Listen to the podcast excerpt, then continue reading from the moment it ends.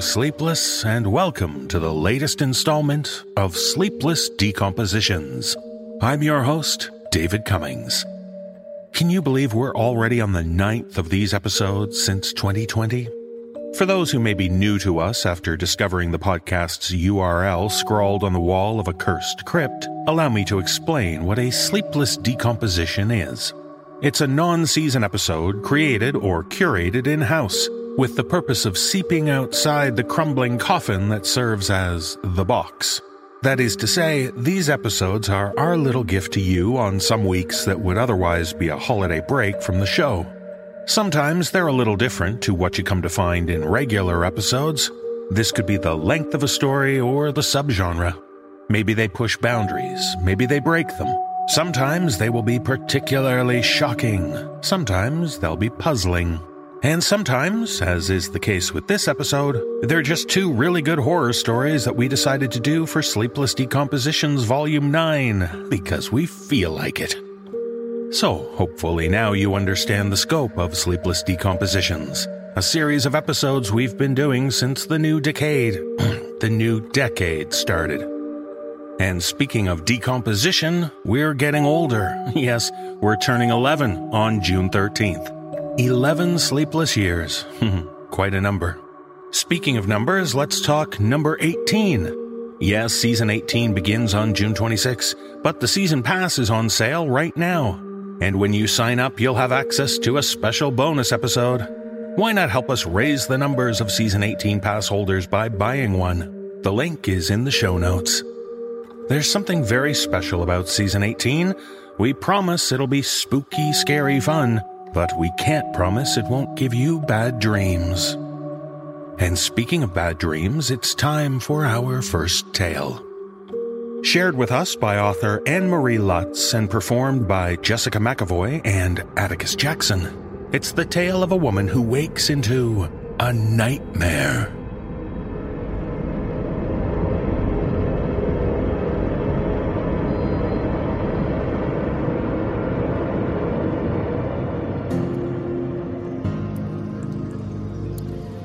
Blood dripped from the closed door of the strange car. It seeped through the door seam onto the pavement. It looked as if someone had painted the inside of the windshield red. I stood facing the front of the car, waving my hands frantically at the officer. Over here. Those were my license plates. I knew the first three letters. Above the opaque red smear inside the windshield, the little wire ornament Cassie had given me last Christmas dangled from the mirror. So much blood. It's not my car, really, I told the officer. My car's blue. This one is all red. This isn't my car. My husband lay in the lounge chair in his board shorts and sunglasses. A bottle of beer sat sweating in the sun in the chair's cup holder. Hey, the cops are here for you, and your car was stolen, he said lazily. I jerked awake with my heart pounding a hole through my chest. Every muscle clenched. The house was dark except for a wan glow from the nightlight. I heard myself gasping. Oh my god, what a dream. I got up for a drink of water. My hand shook. I tried to force myself to calm down. Paul was in the bathroom, getting ready for work. There was a light under the door and the gurgle of water running down the drain. Oh my god, that was awful. The dream still lurked in the corners. I felt it, lying there waiting. I shoved it away, cool water filling my mouth. The feel of the here and now would chase away the dregs. Ten more minutes. I had to calm down. I lay back down on the bed, pulled the comforter up. I took a deep breath and closed my eyes, forced my shoulders to relax. Something black moved inside my mind, free to come out now that all was dark. The officer went to the passenger door and cracked it open. He grinned. Come here, he said. Tell me how this isn't your car. A jagged scratch ran through the passenger door paint. It was just like the one I'd gotten last week in the parking garage. It pointed to the terrible red cavern of the car's interior. Not my car. I jerked awake. Something curled back into its corner inside my head, hiding. Water still ran in the bathroom. A car went by on the road outside.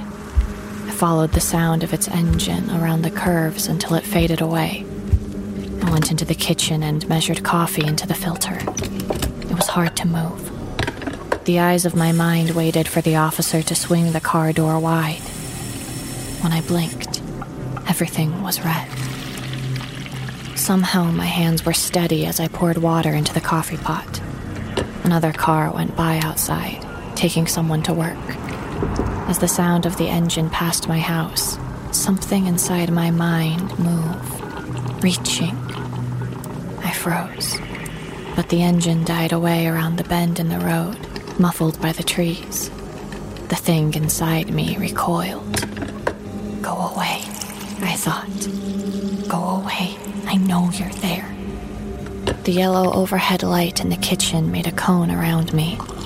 Coffee scalded my tongue, but didn't obliterate the horror. The water quit running in the bathroom, but there were no sounds of Paul getting ready for work. No drawers opening, no squeak of the shower curtain swinging aside. Just silence. My eyes drooped. Red and black moved behind my eyelids. It's not my car, I told the officer. I noticed he had missing teeth and no eyes behind his slipped down sunglasses. He held the door open, pulling me with a hand on my forearm. The car door yawned. I heard a mournful wail in the distance, a machine rumble as a train passed behind the houses on the outskirts of town. This was real. The morning train, racing along the tracks before dawn, the clatter of reality breaking through. The officer paused, looking away into the distance with sightless eyes. Something inside my mind quivered, reached out toward the fleeing black train in the night. I loved the howl of the train, calling through the empty air. I welcomed the growl of the engines, the rhythmic roll of the cars following, the sound adding structure to the dreams of everyone within hearing. I waited for it every morning. This was my chance. I reached into my own mind and grabbed. Something spasmed under my hands.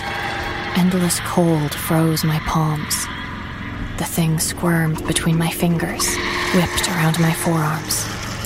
I yanked it out of its corner and threw it as far as I could toward the train.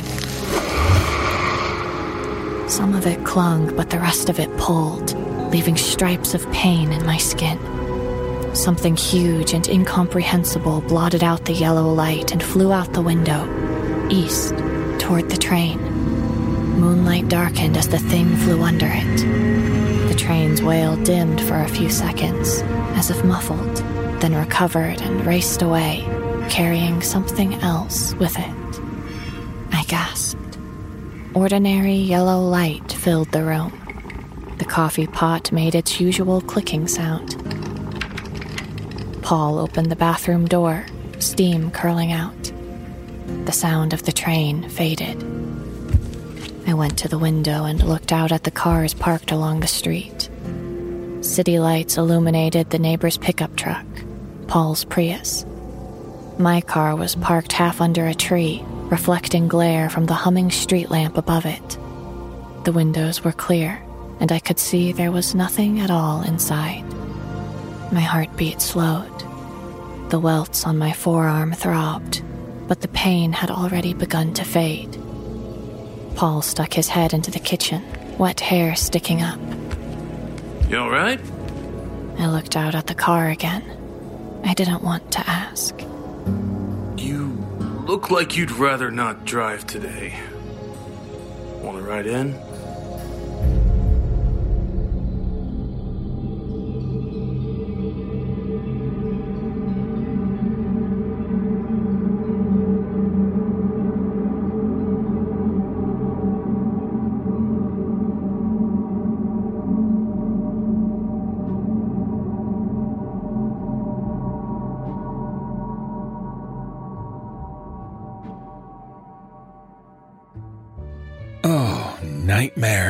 We like inspiring them, but we don't like having them. Too stressful. And don't we all have enough stress these days? That's why now is the perfect time to share a word from our sponsor, BetterHelp. Nightmares aren't always confined to our sleep. Waking life can be overwhelming and leave us feeling burned out. It's important to recognize signs of burnout. I've talked about it before. I find there are times when I'm irritable, tired, when I lack the motivation to do the simplest or even the easiest tasks. And look, I love what I do. Leading the team that brings you this podcast is something that brings me so much satisfaction and enjoyment. But it's still a lot of hard work. And there are times, without even being aware of it at first, that I find myself run down and burned out. And this is coming from a guy who doesn't have kids, a boss, a daily commute, or a crushing student loan to pay back. If you find yourself dealing with those pressures in your life, you might find yourself burned out too. That's why I recommend BetterHelp to our listeners. BetterHelp Online Therapy wants to remind you to prioritize yourself. Talking with someone can help you figure out what's causing stress in your life. I've seen firsthand how therapy has helped me sort out issues in my life, and it's not always the big painful traumas that cause stress and tension. Sometimes it's the little things that are hard for you to identify that a therapist can help root out and offer ways to alleviate them. Don't settle for thinking burnout is something we just have to live with. BetterHelp is customized online therapy that offers video, phone, and even live chat sessions with your therapist, so you don't have to see anyone on camera if you don't want to. It's much more affordable than in person therapy, and you can be matched with a therapist in under 48 hours. Our listeners get 10% off their first month at betterhelp.com slash no sleep. That's better, H-E-L-P com slash no sleep. And now, let's get back to the horror. Nice, relaxed horror down on the farm. Just friendly little piggies, cows, and. Uh, oh, oh no. Goats.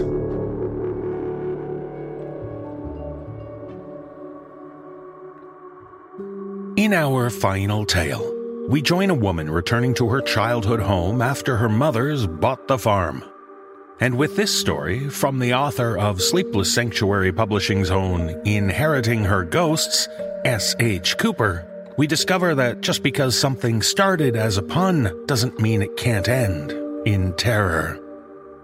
Performing this tale are Nikolle Doolin, Mike DelGaudio, and Atticus Jackson. So to round off Caprine season until we next go camping, here's Inheriting Her Goats.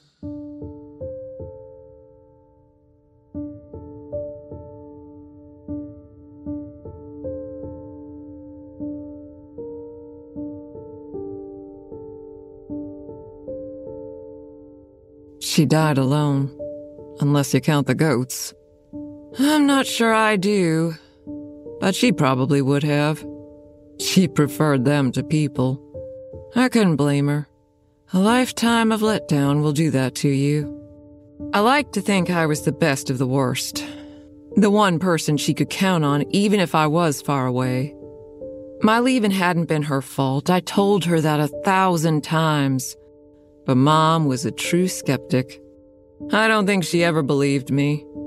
She never asked me to come back either. We were fine with phone calls and her making the long journey to me. At some point, without either of us saying it aloud, the farm had become hers and hers alone. And it stayed that way until I got the call from the police. Official cause of death? Cardiac arrest. I'd always known a broken heart would be the end of her. There would be no funeral, no final goodbyes, no celebration of the life she'd led. She would have said there was nothing to celebrate anyway. A divorced mother of a dead son and distant daughter with only a flock of goats and 50 acres to her name. Not exactly the kind of thing parties get themed around. I'd told myself so many times over the years that I'd go back. I'd visit her. I'd tell her how much I appreciated all she'd sacrificed for me and Jimmy. That I knew how hard it had been. That she didn't need to feel guilty for any decision she'd made. That I loved her. It's funny how time slips away from us. The life it takes with it less so. It was a long drive up the snaking mountain roads, bordered on both sides by its thick line of evergreen sentinels. Pale mist gathered around their trunks, dampening the air and woodland sounds. I had lost radio signal miles back. If I'd been in a thinking mood, maybe the silence would have been welcome. But my mind was as fogged as the roadway. And the hounds of regret and heartbreak howled loudest in the quiet. I didn't remember making the turn off the main highway or the journey through the back roads. As if in a dream, I was just suddenly idling in front of the wooden gate branded with the words Sadler's Farm. My eyes traced each letter like I was reading them for the first time. Then I slowly undid my seatbelt. Still in a daze, I pushed open the car door and stepped onto the gravel path. The smell was the same the thick stink of animals and wet greenery. Mom had carried that smell with her wherever she went, faint as yesterday's perfume. My breath hitched and tears burned at the corners of my eyes. Hey, Mom. The gate screeched with its opening, and I left it agape after I drove through. A paddock and barn replaced the trees to the west, and beyond that, a sloping field. Ahead, the two story farmhouse was flanked by patchy bushes and flower beds that hadn't been tended in a long time. Goats gathered at the paddock's fence, tails flicking and heads raised expectantly. I imagined it was quite the disappointment when I stepped out of the car instead of Mom. Their needful buying filled the air all the same.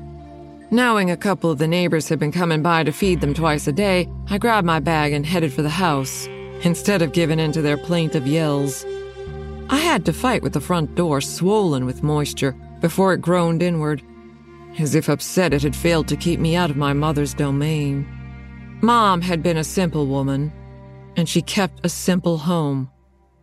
A mismatched array of plain furniture. The same TV she'd had when I still lived there over a decade before. All the family photos hung without any semblance of pattern on the walls. The only luxury, if that was even the word for it, she'd allowed herself was the curio cabinet in the corner of the living room, home to her collection of small glass figurines. There were a few people along the back of the shelves ballerinas and wide eyed children, but most of them were goats. It was exactly as I remembered it. Right down to the shrine dedicated to my late brother covering the mantel. I dropped my bag on the floor and approached the fireplace, scanning the dusty frames and knickknacks she'd kept that reminded her of Jimmy. There was some measure of sadness there, I supposed as I gazed down at the makeshift memorial. But it wasn't for him. It was for the woman who'd kept holding on to the sweet little boy who'd turned into a monster instead of a man. My lip curled unhappily just seeing his face staring at me from every angle. I tipped the nearest portrait down. Bastard. First thing I planned to do was remove every trace of him. Mom wouldn't have wanted it, but we all grieve in our own ways. Ridding her home of him as she'd never been able to do might finally bring her the peace she deserved, that he'd never given her. I didn't realize how tightly clenched my jaw was until it started to ache. I dragged a hand along my chin, trying to ease it, and then, in a sudden outburst, I swept my arm along the mantel, sending everything on it crashing to the floor. My breath shook as I gazed down at the mess I'd made. Well, it's a start. The crunch of picture frame glass beneath my shoes was a satisfying one. Outside the windows, the goats' cries continued to carry on the wind.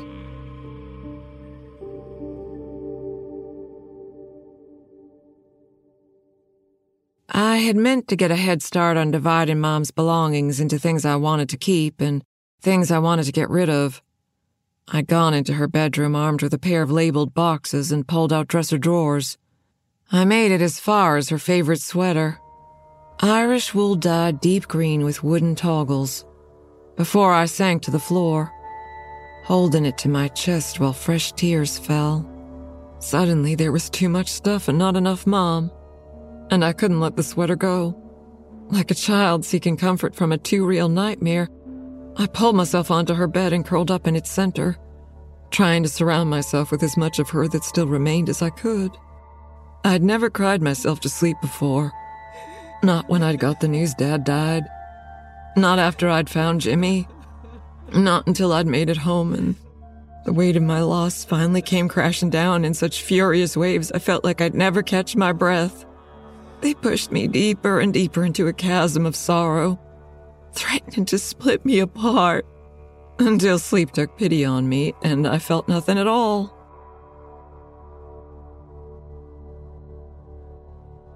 Goats scream. I'd forgotten that until they woke me sometime after nightfall. The clamor of hooves in the mud and the shriek of frightened animals was loud, even upstairs, and I sat bolt upright, confused in the strange dark. It took a moment to remember where I was, why I was there. With a tired sigh, I dragged myself off the bed and went to the window. But beyond a few flashes of white, I couldn't see anything. Oh, fucking goats. There was probably a coyote or something nearby. And for the briefest second, I thought that maybe it wouldn't be so bad if a predator got in, wiped them out, gave me one less thing to worry about. I could imagine the horrified look on Mom's face if she knew I'd entertained the idea at all. They were her babies as much as I was. Almost automatically, I tugged on her sweater and went downstairs, flipping lights on as I went. By the time I'd reached the last step, the goats had quieted. But I turned on the outside lamps and grabbed the flashlight that lived in the small table beside the front door anyway. At the paddock, my flashlight beam fell over the huddled herd and regarded me ambivalently. The odd grunt or whine rose from their midst, but whatever had startled them seemed to have passed. What? Did a big bad plastic bag roll through?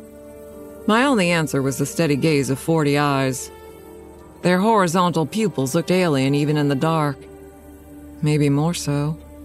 As I stood there, a slowly circling sense of unease began to turn in my stomach. I licked my lips, hardly aware I was taking a step back from the fence. Maybe it was because I'd been gone for so long, but the night made the farm a vast and strange landscape, stretching on every side into a nothingness that left me alone with only the goats. And they weren't much comfort. I'd never taken to the goats like Mom had. You guys are terrible neighbors. They continued to watch me as I trudged back to the house, and I was only too happy to close the door on them. I replaced the flashlight in its customary spot and turned around. A dozen new sets of eyes were gazing at me from the mantel. All the pictures of Jimmy I'd thrown off had been put back in their former place. I reeled back against the door, hands pressed over my mouth, and looked from the photos to the shattered glass still spread across the floor, then back again. A much younger Jimmy in his little league uniform. Jimmy seated at the kitchen table with our grandma's cat cradled in his arms. Jimmy in front of the Christmas tree with a bow stuck to his forehead.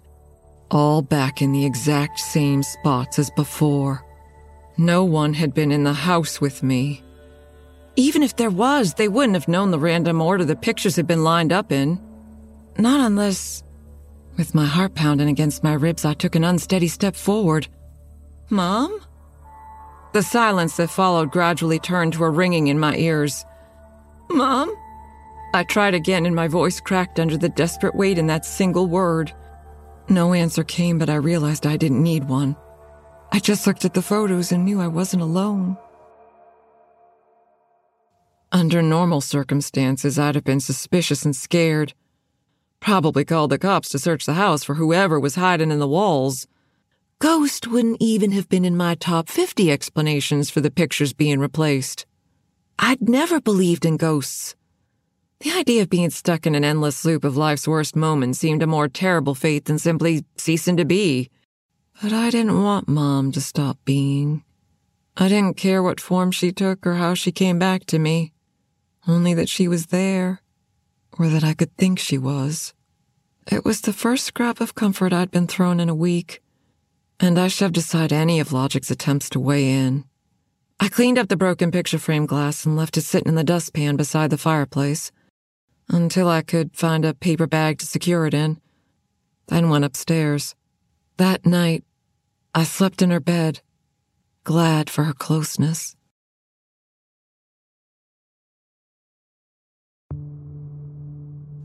I was eating a breakfast of buttered toast and questionably aged eggs when the kitchen phone rang. I set my fork aside and wiped my hands on my jeans front before plucking the receiver from its cradle. Hello? Jessa? Yes? Good, good. Glad you made it up. This is Wilbur Sacks. I don't know if you remember me. The image of a perpetually old man in faded denim and a beat up baseball cap popped instantly into my head. Mom's nearest neighbor five miles up the road. Yes, of course. The attorney said you and the Gilroys were taking turns feeding the goats. I really appreciate that. Mom would have too. Uh, that's the least we could do. She was a good one, your mom. Me and Katie were real sorry to hear about her passing. He spoke with a slow sincerity that threatened to choke me up. I cleared my throat to dislodge the foreman lump. She's still here, I reminded myself, and exhaled slowly. Thanks for, uh, keeping an eye on her. That uh, wasn't a problem. She looked after us, too. Wish we could have done more. You know, last time we spoke, she was really beating herself up over what became of Jimmy. We tried telling her it wasn't her fault, but, well, you know your mom. Yeah, I do. I had had that same conversation with her countless times. And countless times she'd created an entire mental gymnastics routine that ended with her leaving our abusive dad and taking us to her parents' farm as the catalyst for Jimmy's downward spiral. If I'd stayed, he would have had a male role model. No, having Grandpa just wasn't the same. If I'd stayed, he never would have fallen in with that crowd. No, being around your dad just wouldn't have been the same. If I'd stayed, he wouldn't have turned out like that. No, your dad ODing just wasn't the same. Regardless of what I said, all of Jimmy's decisions were because of Mom's decisions. It didn't matter that I'd turned out okay, that I'd never fallen in with the bad kids, that I somehow never got into drugs or drinking or fights or jail that I hadn't drained Mom's bank account on lawyers and repaid her with Dad's brand of bruised love, that I'd avoided throwing back one too many shots of vodka and choking on my own vomit for a family member to find. It just wasn't the same. Anywho, uh, I just wanted to call and make sure everything was all right up there. Coyote or fox or something's in the area. Got into our henhouse last night. Lost a few of our best girls. Oh, I'm sorry to hear that. Something startled the goats, but I didn't see anything when I went to check. That's good. That's good. Well, I'll tell you what, I'll be by tomorrow to give you a hand with mucking and such, if that's all right with you. Unless you need anything today. Tomorrow's great. Thanks, Mr. Sacks. Take care, Jessa. If you need anything, feel free to give us a call. I didn't try explaining that I already had the one thing I needed most just then. After hanging up, I slipped on Mom's sweater and went to the barn for the goats' feed. The herd followed me along the paddock fence loudly voicing their displeasure at the tardiness of their breakfast. I brushed them off with a few choice words while filling their feed bucket, hauling it to the paddock, and dumping it in their trough. They were greedily butting each other aside and snapping up mouthfuls before I'd even finished. As I turned to bring the bucket back to the barn, a fluttering in the grass caught my eye. A single white chicken feather stuck in the morning dew, just outside the paddock gate. Guess it wasn't just a bag. Sorry I doubted you. With the goats taken care of, I decided it would be better to begin packing my old room. Now a quaint, never used guest room, instead of hers. While I worked, I talked to Mom as if she were beside me. None of the things I'd meant to say. The important stuff. Just mundane chit chat I'd been saving for our next call. Work, the annoying neighbor's latest antics, the funny movie I'd watched that I thought she'd like. I didn't apologize for what I'd done to the photos either. Mom would understand. The day passed quickly, and by the time I finished, I'd cleared out one of the three bedrooms the dining room, and the small office where Mom had kept all her important paperwork. Satisfied with the job well done, I heated up one of the TV dinners piled neatly in the freezer and ate it standing over the sink. The goats, much to their dismay, had to wait until I was done before their evening feed. After the sun had dragged its last lingering fingers beneath the horizon, covering the farm in a veil of cool black, I sat in Mom's easy chair by the window, staring out at the void over a mug of tea. The rhythmic song of hidden crickets thrummed against the glass pane. I let myself close my eyes to settle into the sense of peace that was slowly starting to bloom on the edges of my morning. And then the goats began to scream. They kicked off in a chorus of shrill bleating and trampling hooves, rupturing the tranquil evening with their wild fright. Probably just a fox, I thought, and scowled at the dark. Not like it'll hurt them. I sank further into my chair, noisily slurping my tea as if to rival the goats. Deal with your kids, Mom. I'm not going to do it. Moments later, the herd settled, and I smiled into my mug. After finishing my tea, I rinsed the cup in the sink and went upstairs to take a shower. The water pressure wasn't great, but it ran hot, and I stood beneath its stream allowing it to ease the tension from my muscles. I didn't usually let myself enjoy long showers, but that night, I took my time massaging the shampoo in and working my body wash into a thick lather. I tipped my head back, eyes closed and fingers combing through my hair as I hummed tunelessly. The heavy brush of the shower curtain against my bare hip sent me jumping toward the wall with a yelp. Ah! I whipped around, arms thrown across my chest, and one leg partially raised to shield myself. A gentle ripple ran down the length of the curtain, and then it was still. I stood frozen in my defensive pose, the faucet now thundering like a waterfall against the otherwise quiet house, and blinked away the spray splashing into my eyes. Mom? A floorboard creaked from the hall outside the bathroom. It's just Mom. It's just Mom. It's just Mom but the warm, fuzzy certainty of her presence that had filled me before had dimmed, becoming a frosted, fragile thing that lodged itself in my chest. No longer interested in a long shower, I shut the water off and tugged my towel off the curtain rod to wrap it tightly around myself before stepping out of the tub. Too late, I saw the glass glittering atop the bath mat.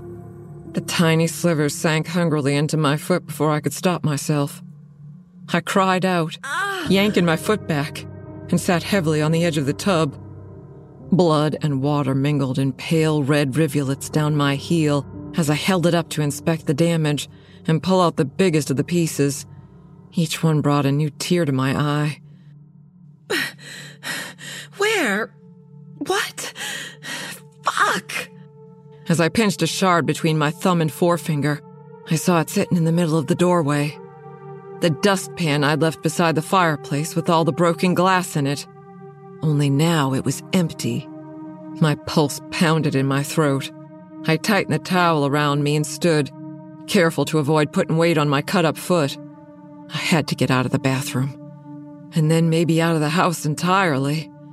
I hobbled to the door, leaning heavily on the wall to keep my balance, and made it into the hall. The light I was sure I'd left on in Mom's room at the end of the hall was out, plunging the upstairs beyond my little bathroom bubble into darkness. To the left, a step groaned beneath a heavy weight. My head jerked toward the sound, and I gazed down the stairwell's length of pitch black. Eyes flitting back and forth, trying to discern any kind of shape in the dark. But there was only stillness. So perfect. So predatory as if the night itself were gathering at the foot of the stairs and waiting for me to trust that perfect stillness enough to turn my back on it. The hairs rose along my arms, trailing into a cluster of goosebumps that ran across my shoulders and up my neck. My breathing turned short and shallow. There were eyes in those shadows, and they were staring right back at me. I didn't need to see them to know. My limp and run for Mom's bedroom was loud and uneven. Each step sent needle stings shooting up my foot. I crashed into the doorframe with a cry and swung myself in. Ah! As I slammed the door behind me, I caught a second's glimpse of a dark shape, so tall it almost touched the ceiling, standing at the top of the stairs. After slapping on the light, I twisted the lock and fortified the door behind every piece of furniture I could shove on my own. The bed, a nightstand, the rocking chair, then sank to the floor in the furthest corner of the room. My knees hugged against my chest, trembling uncontrollably. I bit down on my lower lip to stifle my gasping sobs until I tasted copper. Suddenly, I was five again, crammed into the tight space between my bed and the wall with my hands pressed over my ears, trying so hard not to hear. But Dad's voice carried. The sound of his slaps was even louder. Mom begging for him to stop was loudest of all. I'd spent so many nights hiding, wishing the floor would just open up and swallow me so I didn't have to hear anymore, so I didn't have to be afraid. The doorknob turned slowly, met the lock's resistance, and stopped. The house went quiet except for my shuddering breath. Ah! I screamed at the first hit and threw myself at the nightstand, adding my weight to the barricade, desperate to keep it from opening. My father's distantly remembered voice became my brother's, standing outside my room, fist pounding until the hinges rattled, angry over some perceived wrong mixed with his most recent drinks. Mom crying for him to stop in the background. I could still feel the way it shook as I wedged my body against it to keep him out. The same way it was shaking now with each measured, repeated blow. Past and present swirled into a nightmarish haze of screams, some of them mine, some my mom's, my dad's, Jimmy's. Fear, rage, hate. A crack appeared down the middle of the door. Mom isn't here. I didn't want to acknowledge the thought, spoken in a broken child's voice. Mom, who had wrapped me up in my blanket in the middle of the night and carried me and my brother to the car while Dad slept and drove us a thousand miles away to her parents' goat farm. Mom, who had put herself between me and her towering drunk son, redirecting his anger onto herself. Mom, who had leveled her shotgun at her ex husband and left no doubt she'd use it if he ever tried to lay a finger on her or her kids again. The one who'd always saved me. She's gone. The crack widened with a sharp bang, and a red gold eye, goat like, except for the vertical black slit cutting through its center, gazed in at me.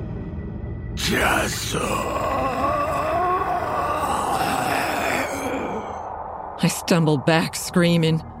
Ah! Ah! Outside, the goats screamed with me. With the door bowing inward, so close to giving way, I ran for the closet and closed myself in. I huddled, sobbing against the door, both hands gripped tight around the handle, listening to the splintering and crashing of the thing making its way into my mother's bedroom. Scraping footsteps like untrimmed hooves over wood grew closer. Its ragged, animalistic breathing was just outside the closet.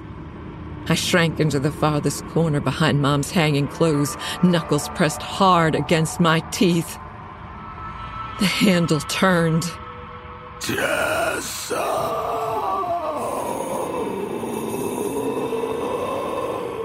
The voice again, mocking me in a deep rumble. My foot knocked against something leaning against the back wall and it fell hard and heavy against my hip.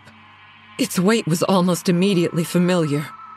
Shivering hands felt frantically along the rounded end, the long neck, and as the closet door was wrenched open, I swung it upright. Over the muzzle, I caught a glimpse of long, pale fingers reaching for me. A high pitched keen reverberated through my head, made worse by the agonized, furious howling from the bedroom. There was crashing and erratic scrambling, furniture being thrown aside. It heaved itself into the hall, slammed into a wall, and retreated snarling for the stairs. For a moment, I stood there, mind blank, body unmoving, trying to make sense of what I'd seen. The face behind the hand. I don't know if I started running or screaming first, but I was tearing through the house, adrenaline oblivious to my injured foot.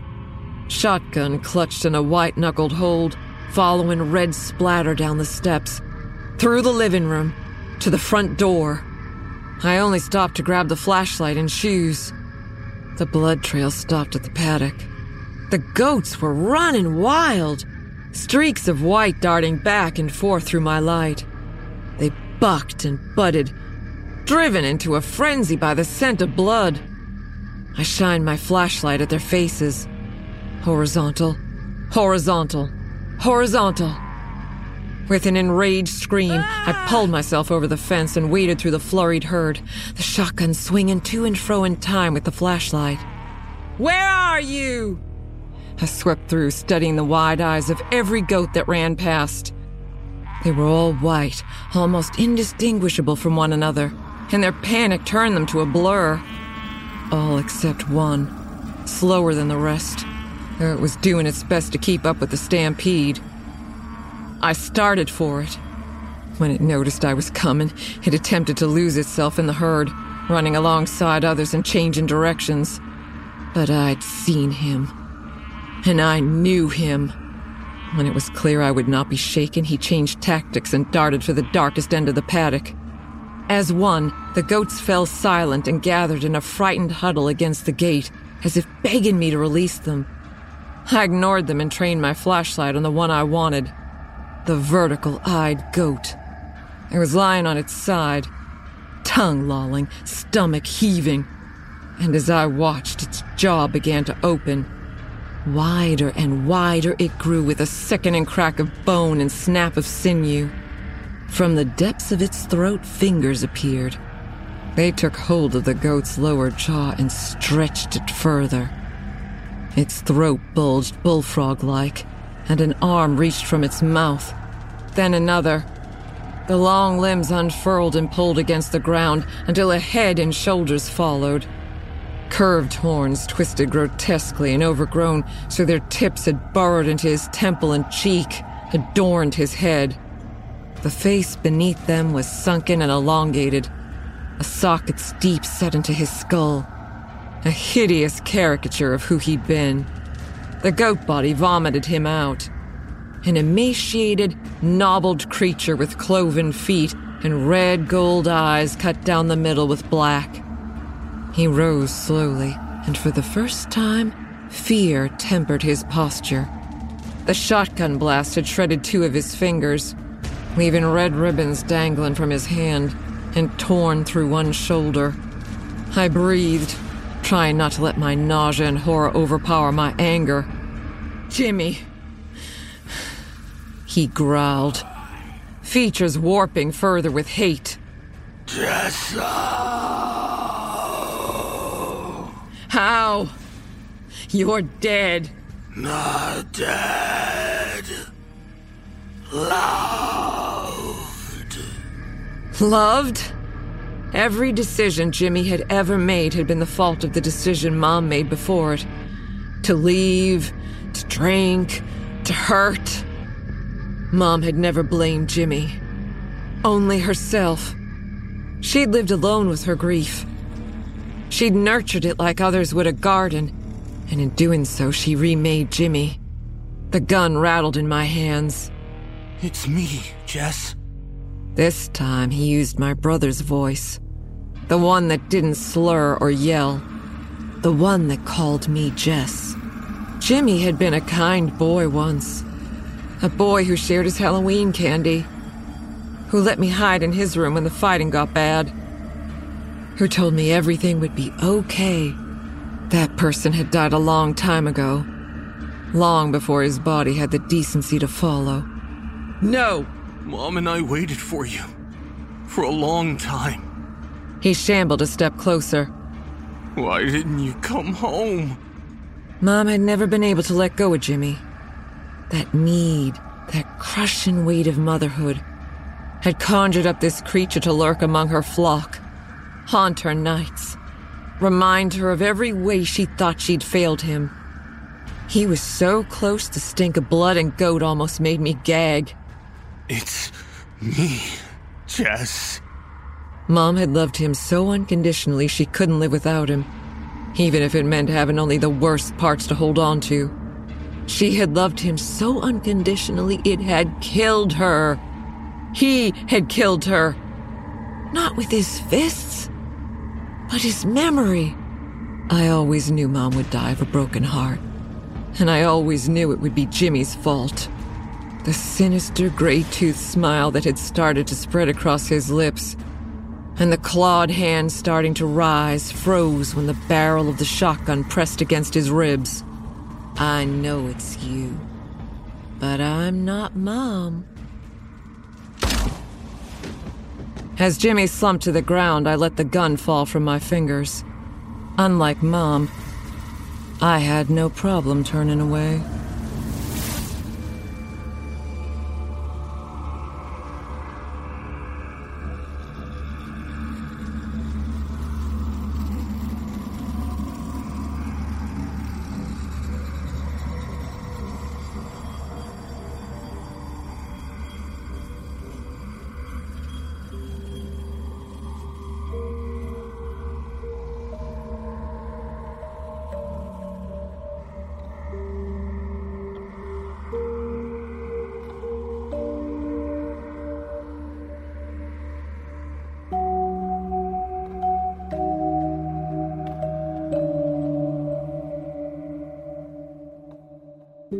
Our devilish decompositions are in transition to their final position. We hope you enjoyed our audition for this nocturnal admission. Just ignore your suspicion and give us your complete submission. Visit the NoSleepPodcast.com to learn more about the people who bring you this show and how to become a Season Pass 18 member. Thank you for joining us for Sleepless Decompositions, Volume 9. This audio production is copyright 2022 by Creative Reason Media, Inc., all rights reserved. The copyrights for the stories are held by the respective authors. No duplication or reproduction of this audio program is permitted without the written consent of Creative Reason Media, Inc.